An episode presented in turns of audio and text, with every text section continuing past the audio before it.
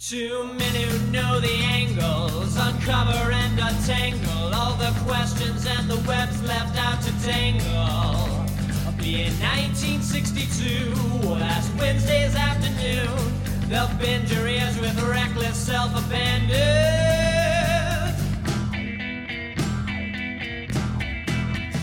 The amazing spider talk. The amazing spider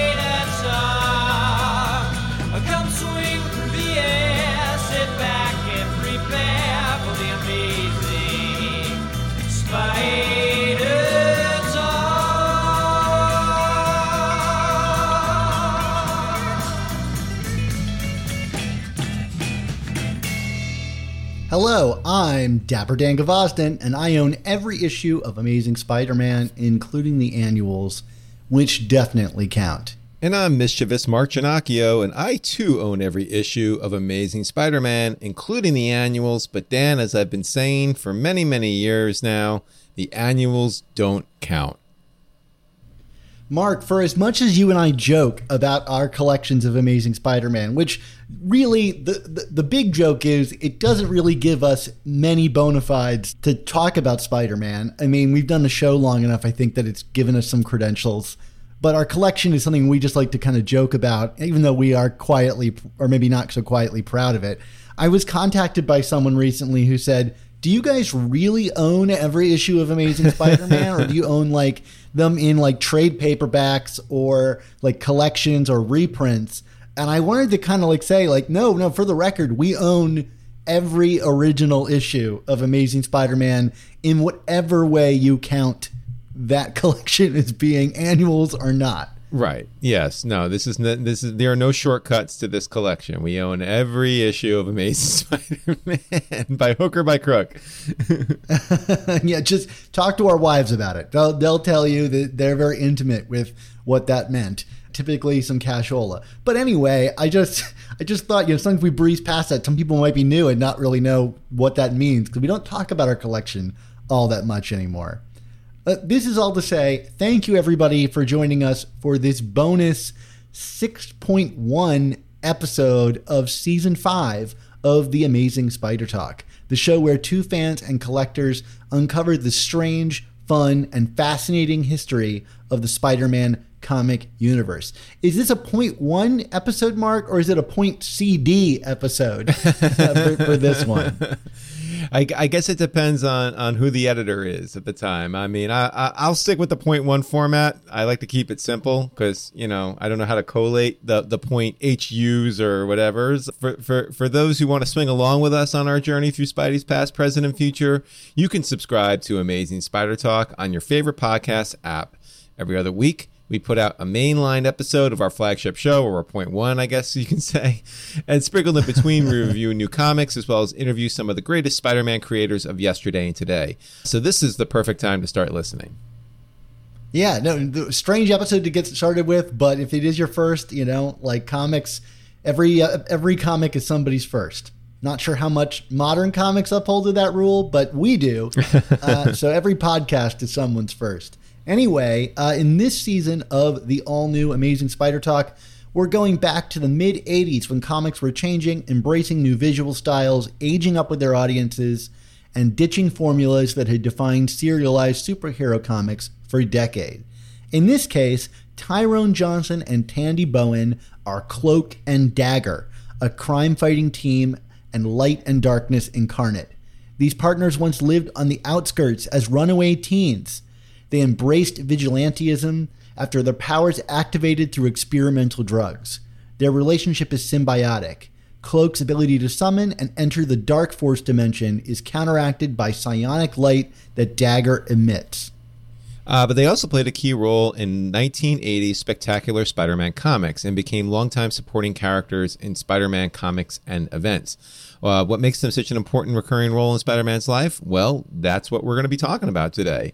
The stories that we'll be featuring prominently will be Spectacular Spider Man issues number 64, 69, 70, 81, and 82, as well as the Cloak and Dagger miniseries, uh, volume 1, number 1 through 4. We'll be briefly touching on Cloak and Dagger's developments past these issues, but not in great detail. So we're really focusing you know, within the era of comics that we've been talking about all season long here. Who is this duo and why are they linked to Spider Man? Hopefully, we can kind of demystify that for you guys in, in, some way. Before we get to the main bulk of the episode, I wanted to quickly say that you know, Mark, I learned my lesson from our annual episodes. Uh, at least I learned one lesson from the annual episodes, and that is don't provide your address publicly to like thousands of listeners who, who might want to send you crazy things. Now, it turns out the person behind the annual story was a friend of mine that I just volunteered my address to. Right. Although But there was I a copycat. cu- we, we did determine there was a there copycat. was a right? copycat. Yeah. Thank you for reminding me. My wife will not let me forget it. So, Mark, I actually think this ends up being a positive for the show is that, you know what? I went out and I got our show a P.O. box. So we now have a mailable address that you can reach us at, and we put that address in the show notes for this show. So if any of you out there listening are so inclined and you ever wanted to mail us something, whether it be creepy letters with cutout magazine letter or letters in it, I mean, go for it. If we get something interesting, you know, Mark and I will talk about it on the show. Um, I just felt like this was a safer, you know, way to kind of get stuff in that wasn't coming to my house and really allow us to advertise a mailing address. So if you if email is too conventional for you or you're like our former president and you don't write emails you know feel free to send mark and i a letter or something i mean it could be anything They so could- they could send you letters. are so in- You don't have to send Yeah. me letters.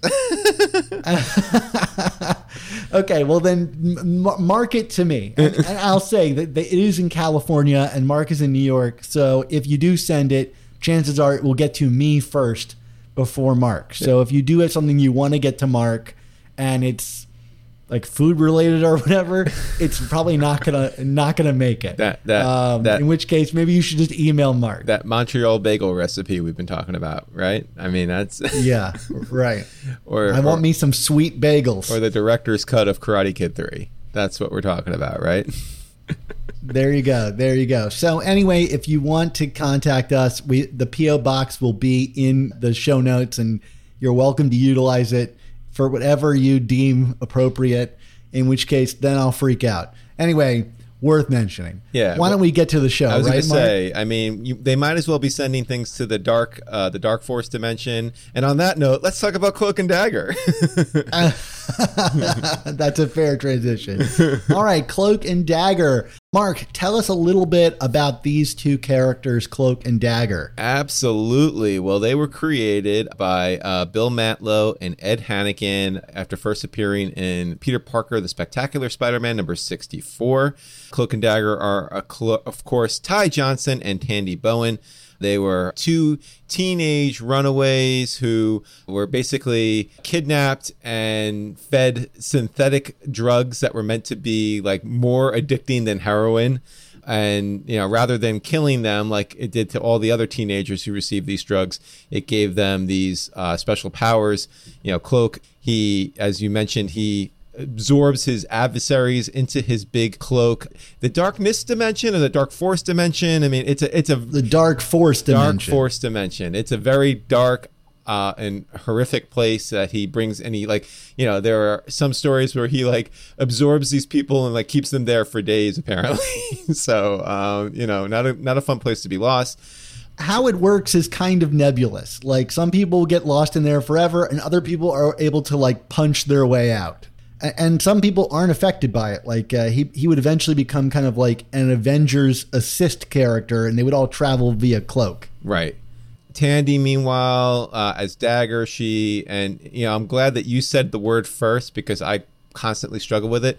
She uses psionic light daggers, which you know what they kind of established early on is when they strike an opponent, it like turns their blood into ice. Pretty, pretty vicious, brutal powers here. You know, not, not, not, not for the faint of heart. It's, it's worth noting that Bill Mantlo, you know, prior to his accident that that has like left him incapacitated for the last almost 30 years now, I think. He left comics in the mid 80s and actually went on to be a public defender. The stories of Cloak and Dagger kind of tie into his desires to create these like more socially conscious heroes. I mean, you know, Mantlo also created Rocket Raccoon, so I don't know how socially conscious Rocket is, uh, but, but Cloak and Dagger certainly like he wanted like he he created these characters to kind of play up the social justice angle that he wanted to to establish in comics and his co-creator the, the co-creator on them ed hannigan kind of said you know from the onset that when when mantlo dreamed these guys up he's like you know he he intended for them to kind of take off on their own like he was going to use spider-man to introduce them because you know it's a great place to introduce new characters it's one of the one of the most read books in in in marvel cloak and dagger were kind of meant to be their own thing after a while although they never truly took off as their own thing, which we can talk about in a little bit.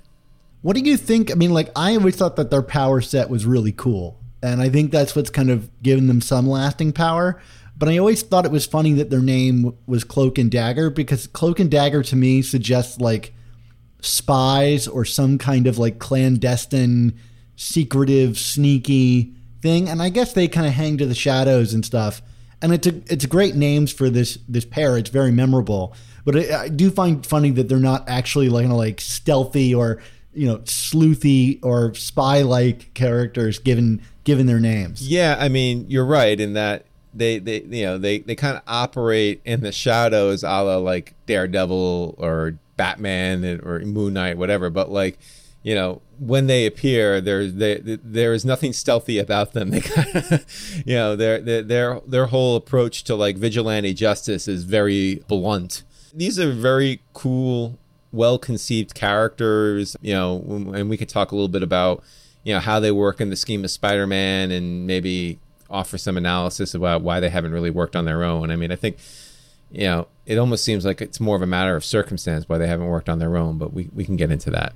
And there's also kind of like a, a romantic element between the two of them that I think becomes more pronounced as time goes on, and adaptations of them certainly you know, have leaned into that a little bit harder, like the ultimate version of, of them.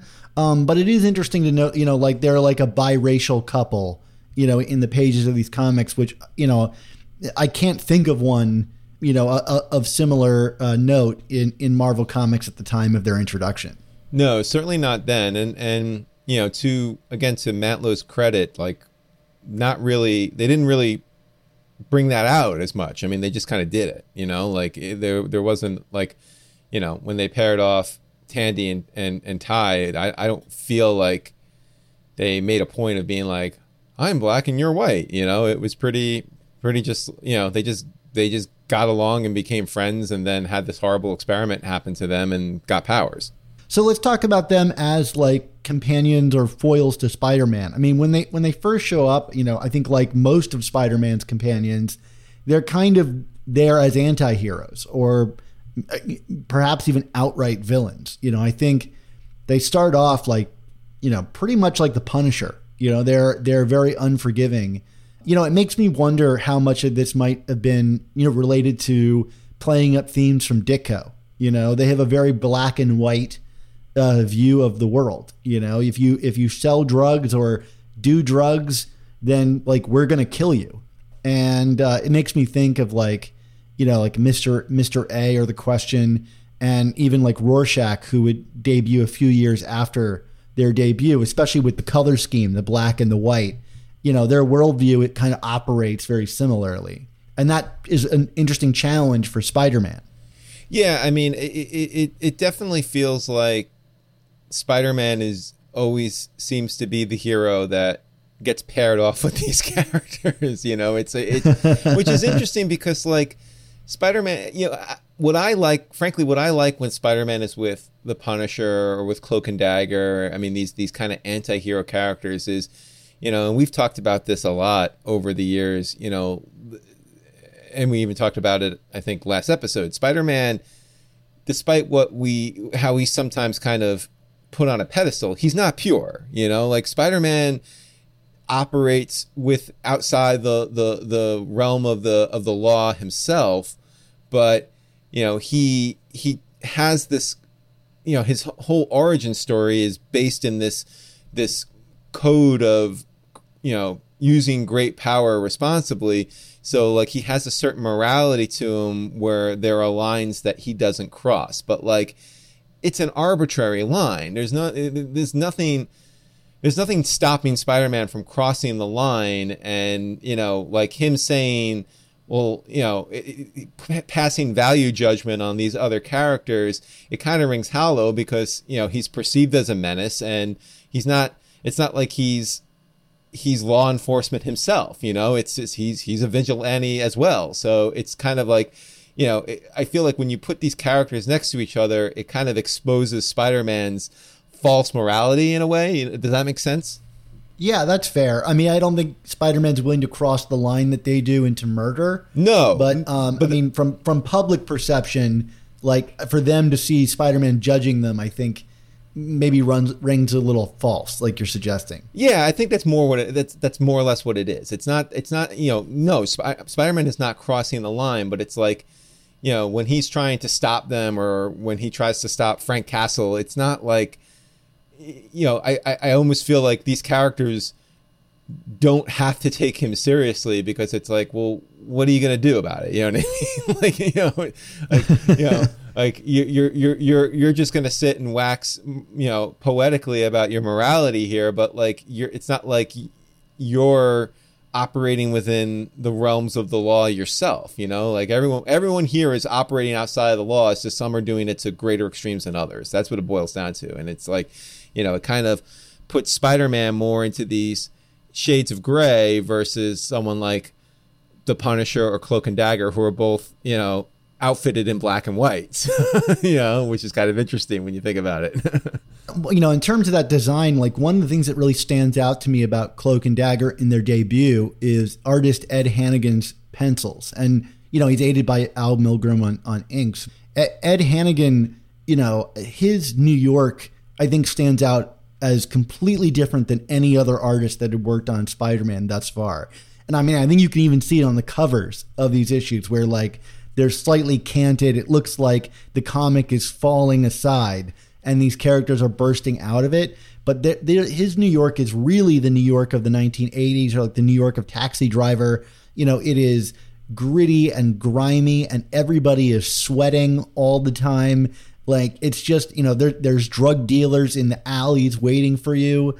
I mean, I, I didn't live in New York in, in the 80s, but you know, in terms of like popular conception of how New York was presented in the 80s, like this really dives into the seedier element that we don't, you know, normally see in a Spider-Man comic. And I think it allows for characters like Cloak and Dagger to really fit in or really be born of the New York. And, you know, in terms of like Ed Hannigan's New York, I think he would make Ross Andru blush. Like he does the same thing, just kind of really referencing the city, but in a very different light. Whereas Ross Andru's New York is one you'd want to visit. Ed Hannigan's New York is one you want to take a bus out of town.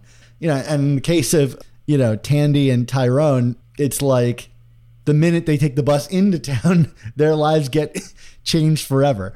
It just feels like a place you're waiting to get preyed on. So how how much uh, you know of of kind of like 80s New York do you see? Like you know, as someone who lived, you know, I guess like your youth in New York in in the 80s, do you find this representation in some ways uh, nostalgic or whatever the term would be?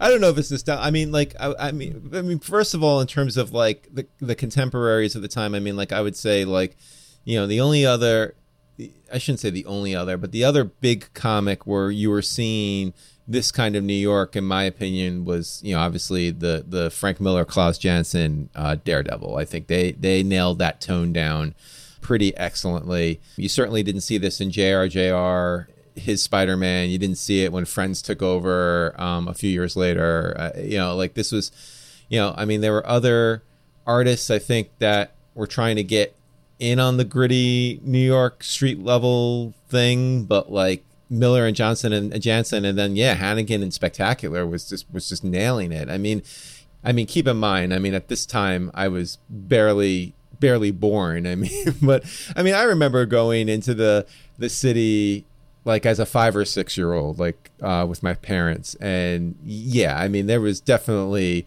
a period like you know you, we went to see a Broadway show, but like you didn't you didn't you didn't leave Broadway. you know what I mean? Like if you if you if you walked one or two avenues over, like you were kind of like where the hell am I? You know, and like and, and it, it was kind of spooky.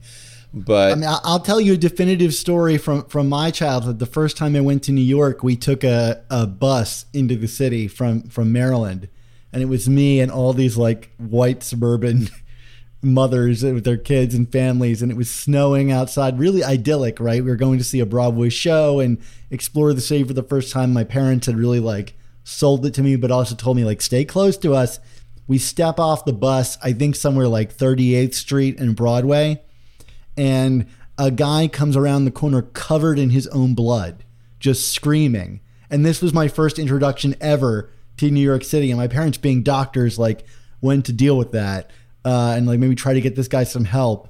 And somehow I went to college in New York after that, after that first impression. But you know that was like '92 or something like that, and I'll never, I'll never forget it. yeah, yeah, no, it, it, it know, I, I still remember the first few times I like, you know, when I got when I was in high school visiting colleges and stuff, I would take the bus by myself out of Port Authority, and like, you know, it, it was like, you know, I felt like my, my, my parents were shipping me off to like, you know, my funeral or something. it's like, you know, like, like call us every five minutes. It's like, uh, I mean, all the same, is this very hyper stylized to a point? Because like, I mean, and we, we, I don't know if you want to talk about it now or a little later. I mean, like, I mean, this origin story, while I think a good one, this, you know, like, this is horrifying. You know what I mean? Like this is this is this is one of the more horrifying origin stories out there. I mean, this isn't like, oh, he got hit with a gamma bomb and became the Hulk. I mean, like you know, these these these were teenagers that were kidnapped and then murdered in cold blood by gangsters who were just looking to make cheap drugs. I mean, like that's like you know, like I don't think that's necessarily I'm not trying to be naive, but like, you know, like this isn't necessarily ripped from the headlines. I mean, this is like hyper inflated and stylized from like, you know, and like even like when you get to like the Cloak and Dagger mini, you know, one of the characters they're chasing after is someone who's like going into drugstores and like replacing children's aspirin with cyanide. And you're like, that's so effed up. like, this is like really dark, dark stuff. I mean, as bad as New York was, I don't get the sense that that was happening with regularity. And this makes it sound like yeah you know we just you know the the, the mob just killed like what like 40 kids or something? I mean that's insane. Well certainly not on ellis island either. How did they get the boat out there? I i, I want to know one of the interesting things we're talking about them murdering but like the theme that they keep hitting on in these shows is like who appointed you judge jury and executioner you know? And and that to me is like a it's a real reoccurring theme in spidey comics and at this point i think it was still pretty novel you know? And, and i think that's what locks them in as like reoccurring characters in spidey comics because they did at the time have a real novel thing going. You know we talked you know about you know the the overcoming impossible odds you know i, I think stories like this you know, really set a template for uh, Spider-Man new meeting new characters. I mean, you can even think about in the Ultimate Universe. There's that Geldoff villain that's introduced that's just blowing up cars with his mind, and the whole lesson is Spider-Man trying to reform that person and teach them this valuable lesson about power and responsibility. I don't know that he gets through to Cloak and Dagger in the same way, but you can see the formation of that kind of story trope really like landing here it's just in a really dark setting, and especially from Bill Mantlo, who I feel like leaned into fantastical, and here he leans the hard the opposite direction. He he truly had a love affair with these characters. I would think, like like like like I I you know, every interview I've read about his creation of these characters. I mean, like clearly, he wanted these two to represent something much bigger than than the usual comic book creations. Because yeah when you look at his other creations or just his other storylines you know he eh, you know he he played with the absurd more than anything else. I mean you know not not to go not to go back to rocket but if you ever read the the initial rocket mini i mean that thing is insane. And like not like in a like a, a, a gritty realistic way. It's just like like you know makes me say like what kind of drugs were you on bill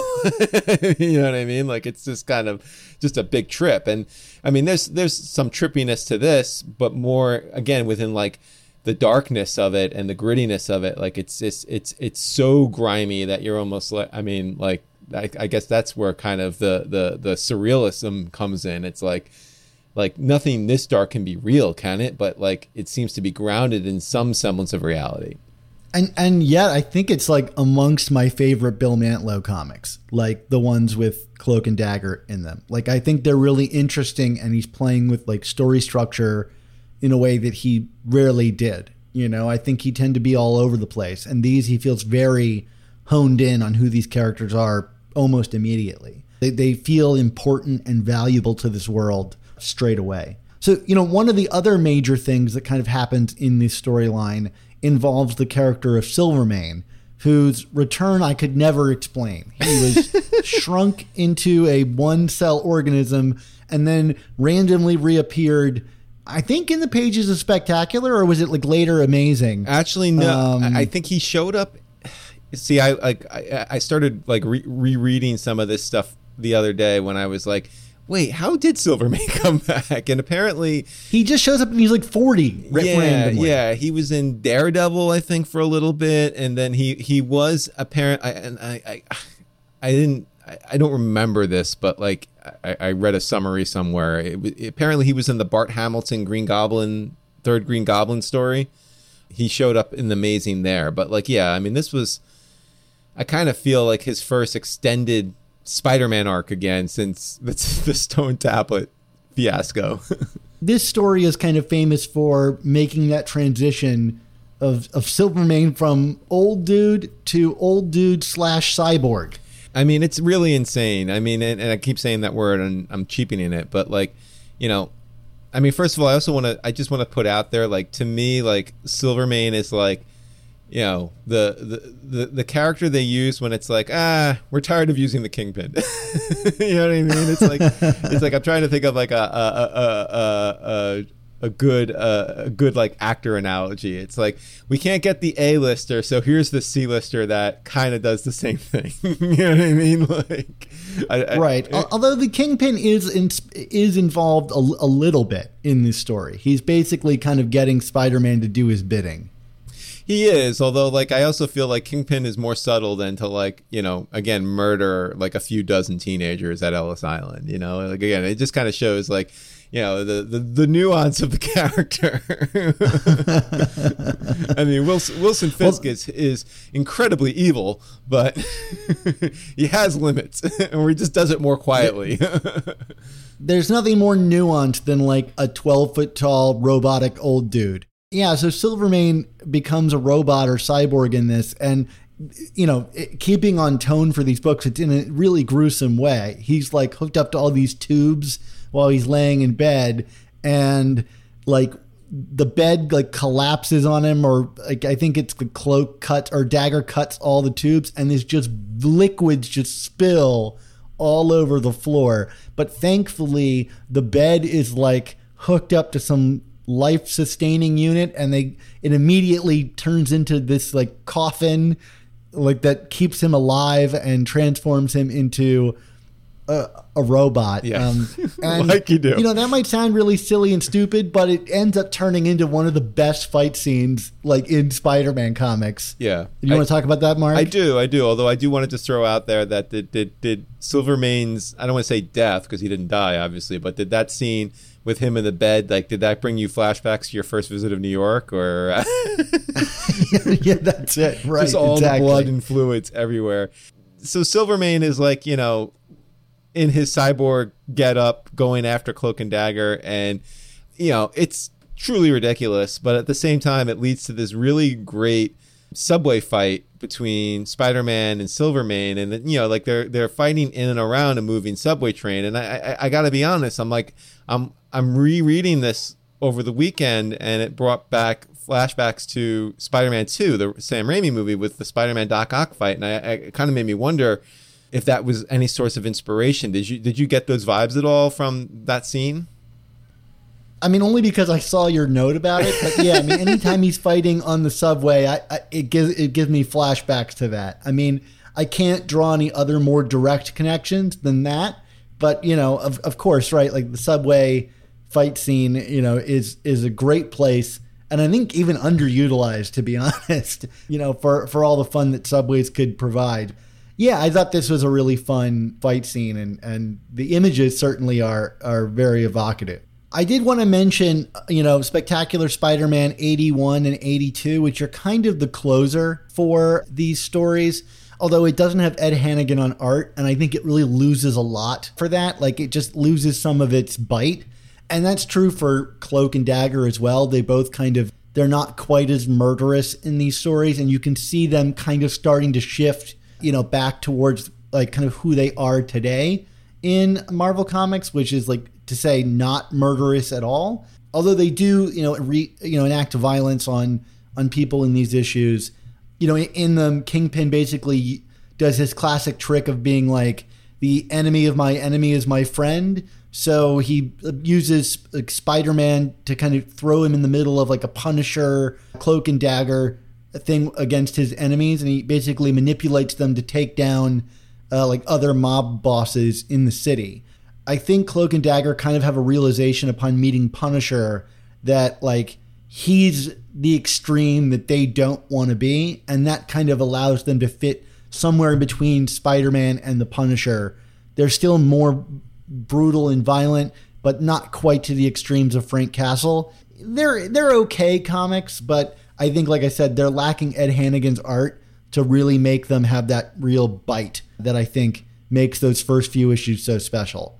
If really unusual Spider-Man comics. Yeah, yeah, So, and we can, uh, we, um, yeah. know, we'll talk in a little bit about why Ed Hannigan stopped working on these when we start talking about the Cloak and Dagger mini. But first, do we want to talk a little bit about the Slack? Yeah, sure. Go ahead, Mark. Sure. So, hundreds of listeners like you hang out in our community of Spider Man fans on Slack. The amazing Spider Slack community is absolutely free to join, and you can jump into active conversations with awesome people about collecting, conventions, movies, new comics, old comics, and more. Yeah, I'm there all the time. Uh, you know, just this week we've been discussing the free comic book day issue that teased Spider Man Beyond. So if you're excited to talk about Spider Man Beyond and what's coming up in that series, you know, head on into our Slack. We're all like theorizing about it and and picking it apart as much as we can. So again, if you want to join this awesome Spider-Man community, just follow the link in the description and be sure to say hi. And once you're there, be sure to let us know what you thought of this new episode, Cloak and Dagger. You know, we want to know what you guys are interested in hearing about. It helps us uh, put our episodes together, and we're glad that you guys uh, are a part of this community. All right, so enough about that, Mark. Let's get back to talking about Cloak and Dagger. Yeah, so the, the, they had their very first miniseries in 1983. It was about a year and a half after their first appearance, and it's worth noting here, not Ed Hannigan, but Rick Leonardi on pencils. Who I will say, I, I I love the art in this in this book. I don't know your thoughts on it, but I mean, I think Leonardi nailed the tone perfectly that Hannigan had established on the spectacular issues, but. Uh, Hannigan actually, I think it's great. yeah, I mean, it's just, the book just looks fantastic. But you know, Hannigan basically has like said in interviews that he just burned out on Cloak and Dagger, and I think was kind of burning out on comics in general. And he had started working on like a couple of breakdowns for the mini, and then just kind of, and even like had pitched some elements of the origin story because they they were going to use this mini to kind of get more into how Cloak and Dagger met and stuff like that. And apparently, Ed Hannigan has said that he was the one that pitched the idea of Cloak of of uh, Tandy being um, a dancer, a ballet dancer. You know, he he obviously didn't get to work on it. Leonardi did, and I think what's also very interesting about this mini and and kind of surprising given you know kind of how Marvel marketing works, but Spider Man is completely vacant from these stories. Like this is this is truly meant as a showcase for these two characters. They were not trying any like cheap tricks to kind of bring them in. And I don't know if story I mean we love the art, but I don't know story-wise if it works as well with Spider-Man. What do you think? I mean, I think it probably would have sold a few more books if Spidey poked his head into it. I, I think this is a brilliant miniseries. I mean, it's it's a lot of rehash. I, also wonder if maybe they like put it as an ongoing. Maybe it would have you know uh, given it a little more you know room to breathe and and and have people pick it up and maybe throw in a couple cameos. But as a four you know issue thing, if you want to know who Cloak and Dagger are, like I can't think of a better you know thing. I, I had not read it until this week, and you know it turns out that Marvel Unlimited, despite missing a ton of key Spider-Man comics. Has just about every appearance of Cloak and Dagger on the face of the earth, uh, including all their miniseries. So this was a really fun discovery. Like you said, Rick Leonardi's art is stunning in this. I, I feel bad I didn't ask him about it only because of my own ignorance. I, I didn't ask him about it on, on, the interview that we did. Yeah, I totally but, um, forgot that he had jumped on this, or else I would have maybe have given you a heads up on that when you when you were talking to him. But alas, you know. But I mean, it's it's really. I mean, yeah, it's a beautiful book. See, I, I I'm I'm not quite as fond of it from a story perspective. I kind of feel, you know, the re like you said, it's a lot of rehash. I mean, it's. Let me rephrase this. It is a great like establishment of these characters. Like if you had not read Spectacular and wanted to know everything you needed to know about these characters, this miniseries is great. But like I think coming on the heels of reading the Spectacular issues and then also just kind of like like not a lot happens in it. like like there's this this this kind of you know crime of the week thing going on with this you know I mentioned this earlier this guy he's going into pharmacies and replacing pill bottles with bottles laced with cyanide. It's like a it's like a disgruntled pharmacist who's been fired a bunch of times, but they kind of even said in the beginning he's he's he's gonna he's gonna kill people because he just feels like it, you know, like and and again like it's this very hyper stylized dark and horrendous version of New York where you know literally no one is safe. Like you can't even get aspirin and be safe uh, which is just kind of terrifying to think about. You know, it, it, comics it, it did the job there. You know, you do get a lot more of the origin story, and you kind of like understand better the codependency between these two characters, which is something we haven't really talked about a lot yet so far this episode. So, do you want to talk a little bit about that here? Yeah, sure. I mean, I mean, just to respond to your thing about the story, I, I agree with you. I think it's like kind of a small story and like by the fourth issue, the story basically halts for them to tell their origin, which is a really fascinating and dramatically rich origin. I just wonder maybe if it was paced out a little bit differently, like over the four issues, maybe you could tell a more complete story. But you're right. One of the key things here is that like Cloak is kind of dying of like he needs to feed, but he doesn't want to go out and start killing people around New York and feeding on innocent people. And so like uh, Dagger is feeding him her own light, and they have this like a you said a symbiotic relationship where you know da- you know they can't get too far away from each other you know because one fuels the other. And there's a point where like dagger is about to die because she's given too much of her light to cloak. It's not really spelled out very well. Like i don't really understand why he would need to go hurt other people if he has dagger there or like if she fed him slowly her light it, it's it's a it's a weird setup, but it's cool that these two are like, you know literally yin and yang to each other. You know, in terms of their power set, and you know, I think a lot of other writers would go on to play with that dynamic uh, o- over the years. Yeah, and like every great Marvel street level story from the '80s, there's a priest because we always got to have the religious angle in in Marvel street level stories. I mean, at least in every Daredevil story, right? and like the gritty detective who's kind of following. I mean, it it is it's you, you joke, but there's a lot of elements of like de- uh, you know death of uh, Captain DeWolff in this. Yeah, um, yeah, no doubt. Know, but uh, yeah, um, I did. I also like that they established that Ty he had a stutter and like you know I, I, I like again it's it's a very rich origin. You know they they you know these are they're runaways, but like neither one of them, even with their different backgrounds, like you know, Tandy kind of comes from a more successful background, and you know, you know, you know, her family seems to have some financial security, and you know, but she she runs away to to, to be a dancer. Uh, whereas Ty, it's like you know, he runs away because he just wasn't going to make it in this world, but you know, it, it's more because of the stutter he wasn't going to make it. You know what I mean? Like it's it's not that you know he's not dumb. He's not you know. I mean he's in he's you know poor, but like it gives you you you get the sense from reading this that you know this this this disability that he had is what is kind of you know, in his mind, holding him back and why he needed to get out. Where you know, and which maybe wasn't the case, but you know, but that's just what he felt. So, kind of uh, you know, ni- nice nice layers to the characterization here, which I thought were really well done. It is interesting though, like his transformation. He goes from being very sympathetic to kind of like not particularly sympathetic as Cloak.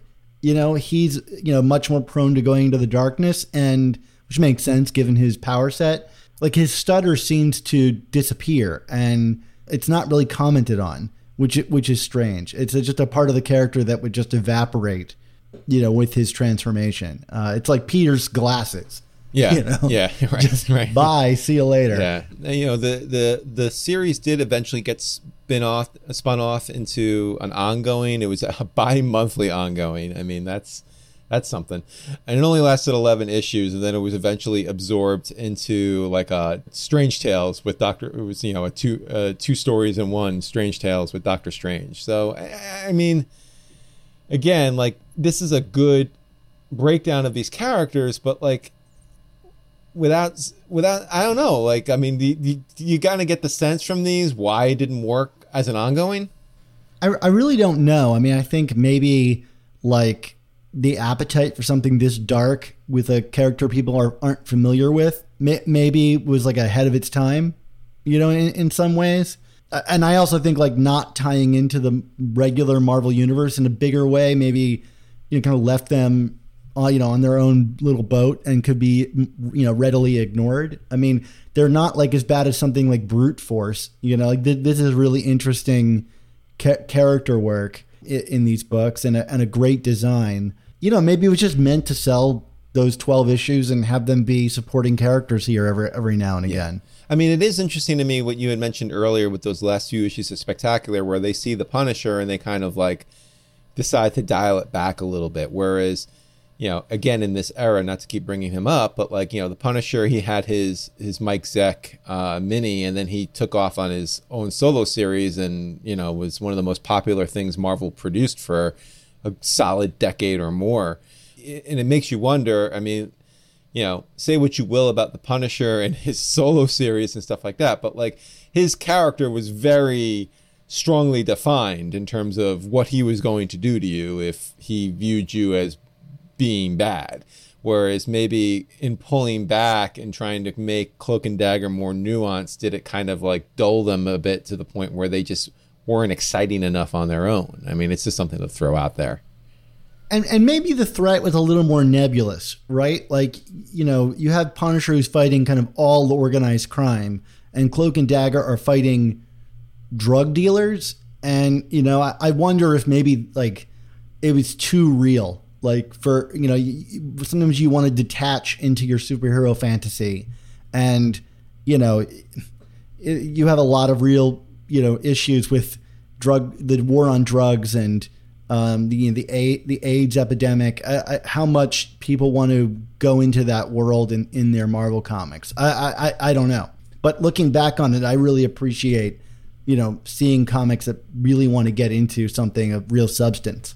So let's talk a little bit about kind of like the legacy of these characters because it, it it is to me it is a complicated one. I mean they they they've kind of past this mini series and these early appearances in Spectacular. I feel like they've they've there's been many iterations of Cloak and Dagger. I mean one of the mo- more interesting ones, frankly, was this whole thing are they you know where they were basically considered like mutants for a period and they were actually i think part of new mutants uh the chris claremont series for for a bit. And then that was kind of changed that they were and if i'm saying this wrong i apologize. I'm this is why i don't we're not an x-men podcast. They became mutates which which are mutants who have powers that were derived from an external mutagenic source. Any thoughts on the mutant mutate uh, controversy with Cloak and Dagger, Dan? Uh, no, not not particularly for me, but I mean, there's a number of like X Men who have like some kind of external event that triggers their mutant abilities, like uh, Sunfire, for example. You know, so you know, I, I think they fit into that realm. I had never really thought of them as mutants. Yeah, I mean, it, it, it makes enough sense. Like the idea being like like the retcon is they always had these powers within them, but this heroin, un, you know, knockoff unlocked it from that moment. Fun times. What also- else have they been featured in? Well, I mean, yeah. So by the '90s, they they they did get their own series again, and you know, friend of the pod Terry Kavanagh uh, worked on that for a bit. He wrote a bunch of issues, and he, you know, I I had spoken to him a while ago when I was putting together stuff for my 100 Things Spider-Man book, and he had, he, you know, he had basically he he loved working on Cloak and Dagger, and he had said that he felt like Marvel just never truly got what they had with the two of them. He felt that they were very underutilized, and you know, at that point, you know, this was 20, 2017, so the the television show on Freeform hadn't come out yet, and he was like, "No, they'd be great for TV." I mean, we, that, that I I don't know, one season of TV remains to be seen.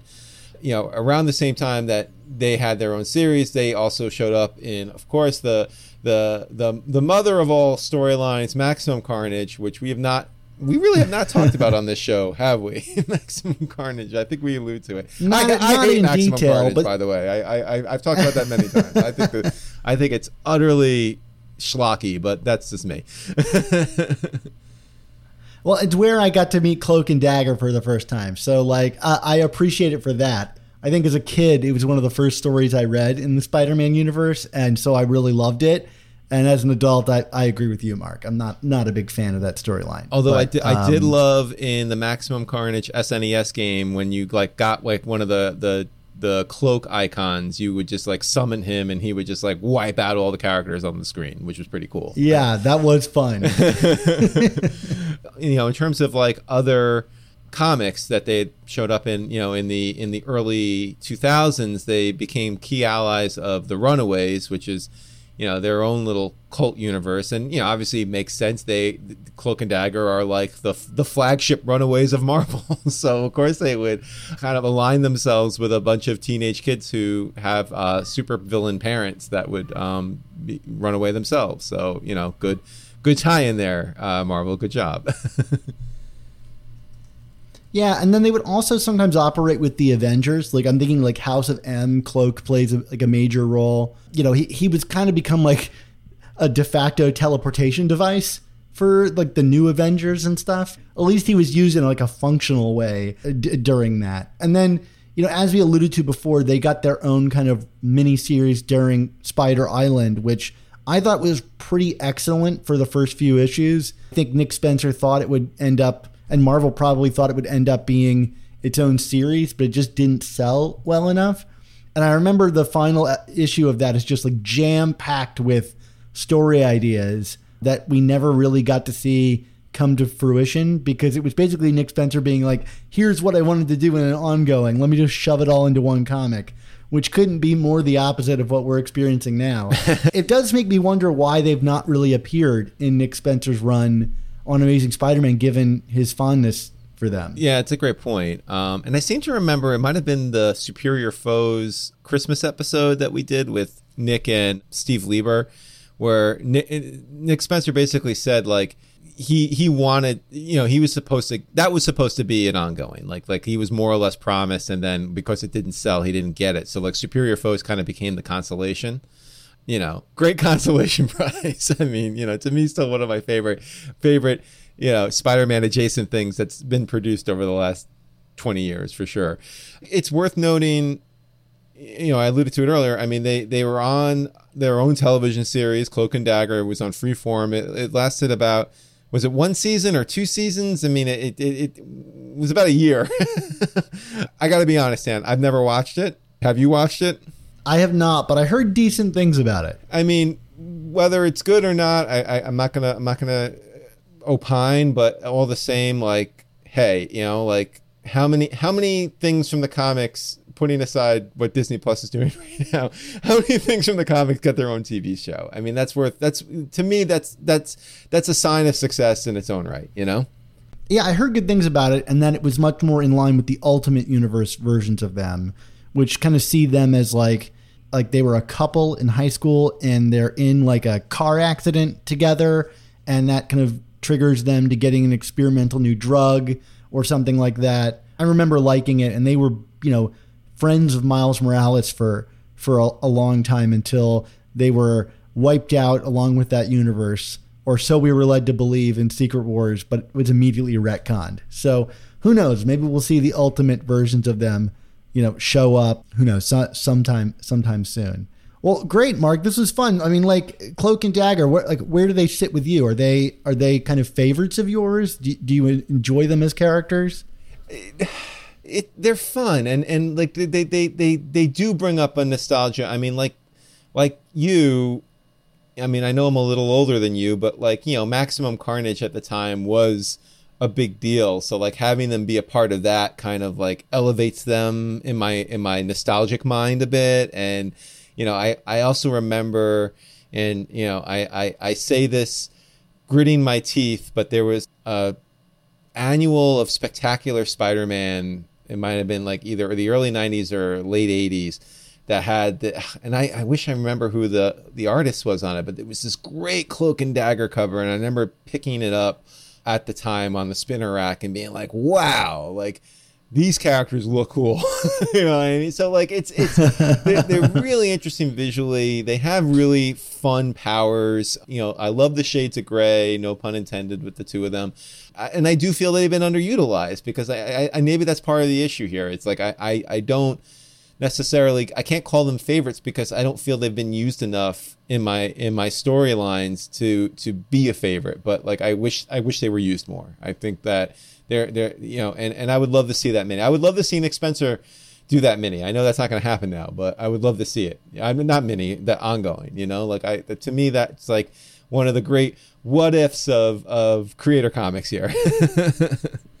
yeah, and and for me, like I said, I think I think they remain a favorite, if only because of their proximity to me starting reading comics. You know, I think they're really cool idea and cool characters, and you know, anytime I, I always buy their miniseries and stuff whenever they come out.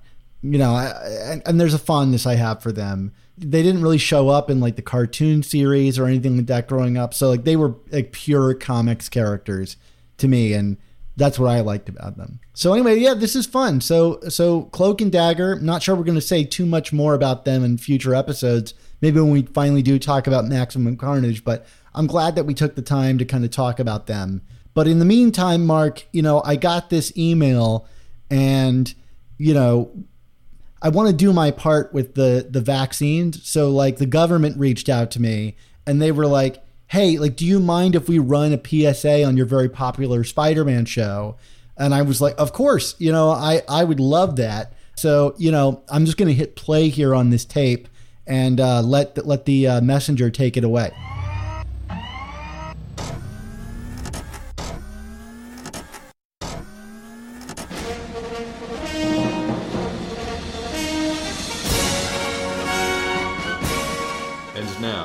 Message from the office of President Silvermane. My fellow Americans, it's been a long 18 months, but I truly believe we're going to come out on the other side and build back better. But to do that, you've got to get your jab. And by jab, I mean your shot, your Fauci ouchie, whatever you want to call it. I know that some of you out there are still hesitant. I get it. It's hard to trust an old man like me who may or may not be a cyborg. So let me tell you what I'm gonna do. Some of you are getting $100 to get your shots. Some of you getting tickets to a show.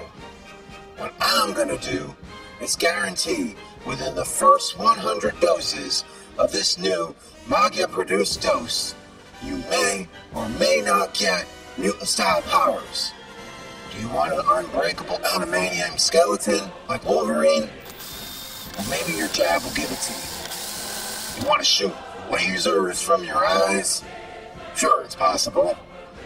You want to get dressed up in a big cloak and feed on people's darkness? Sure, there's an FDA approved dose of that somewhere too. If you don't get mutant powers, well, you'll probably still be okay. I'm technically not allowed to guarantee that. I can't guarantee that you won't age in reverse at a rapid speed until you literally disappear in a pile of clothes in the corner of the room. I know that's terribly specific, but I want to be sure to communicate that it is a possible side effect. So that's all I got. It's getting late. And I gotta put Matlock on. Good night, America.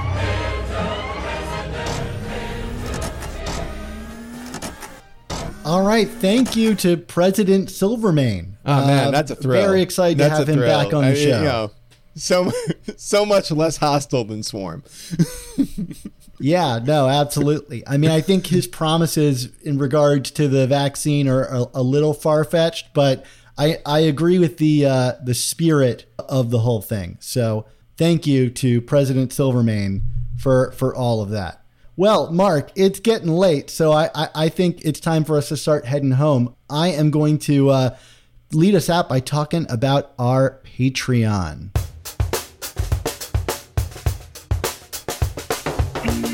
If you find this show entertaining and valuable, you know, please consider supporting us. Recommend Amazing Spider Talk to a friend, and if you're able, become a member on Patreon.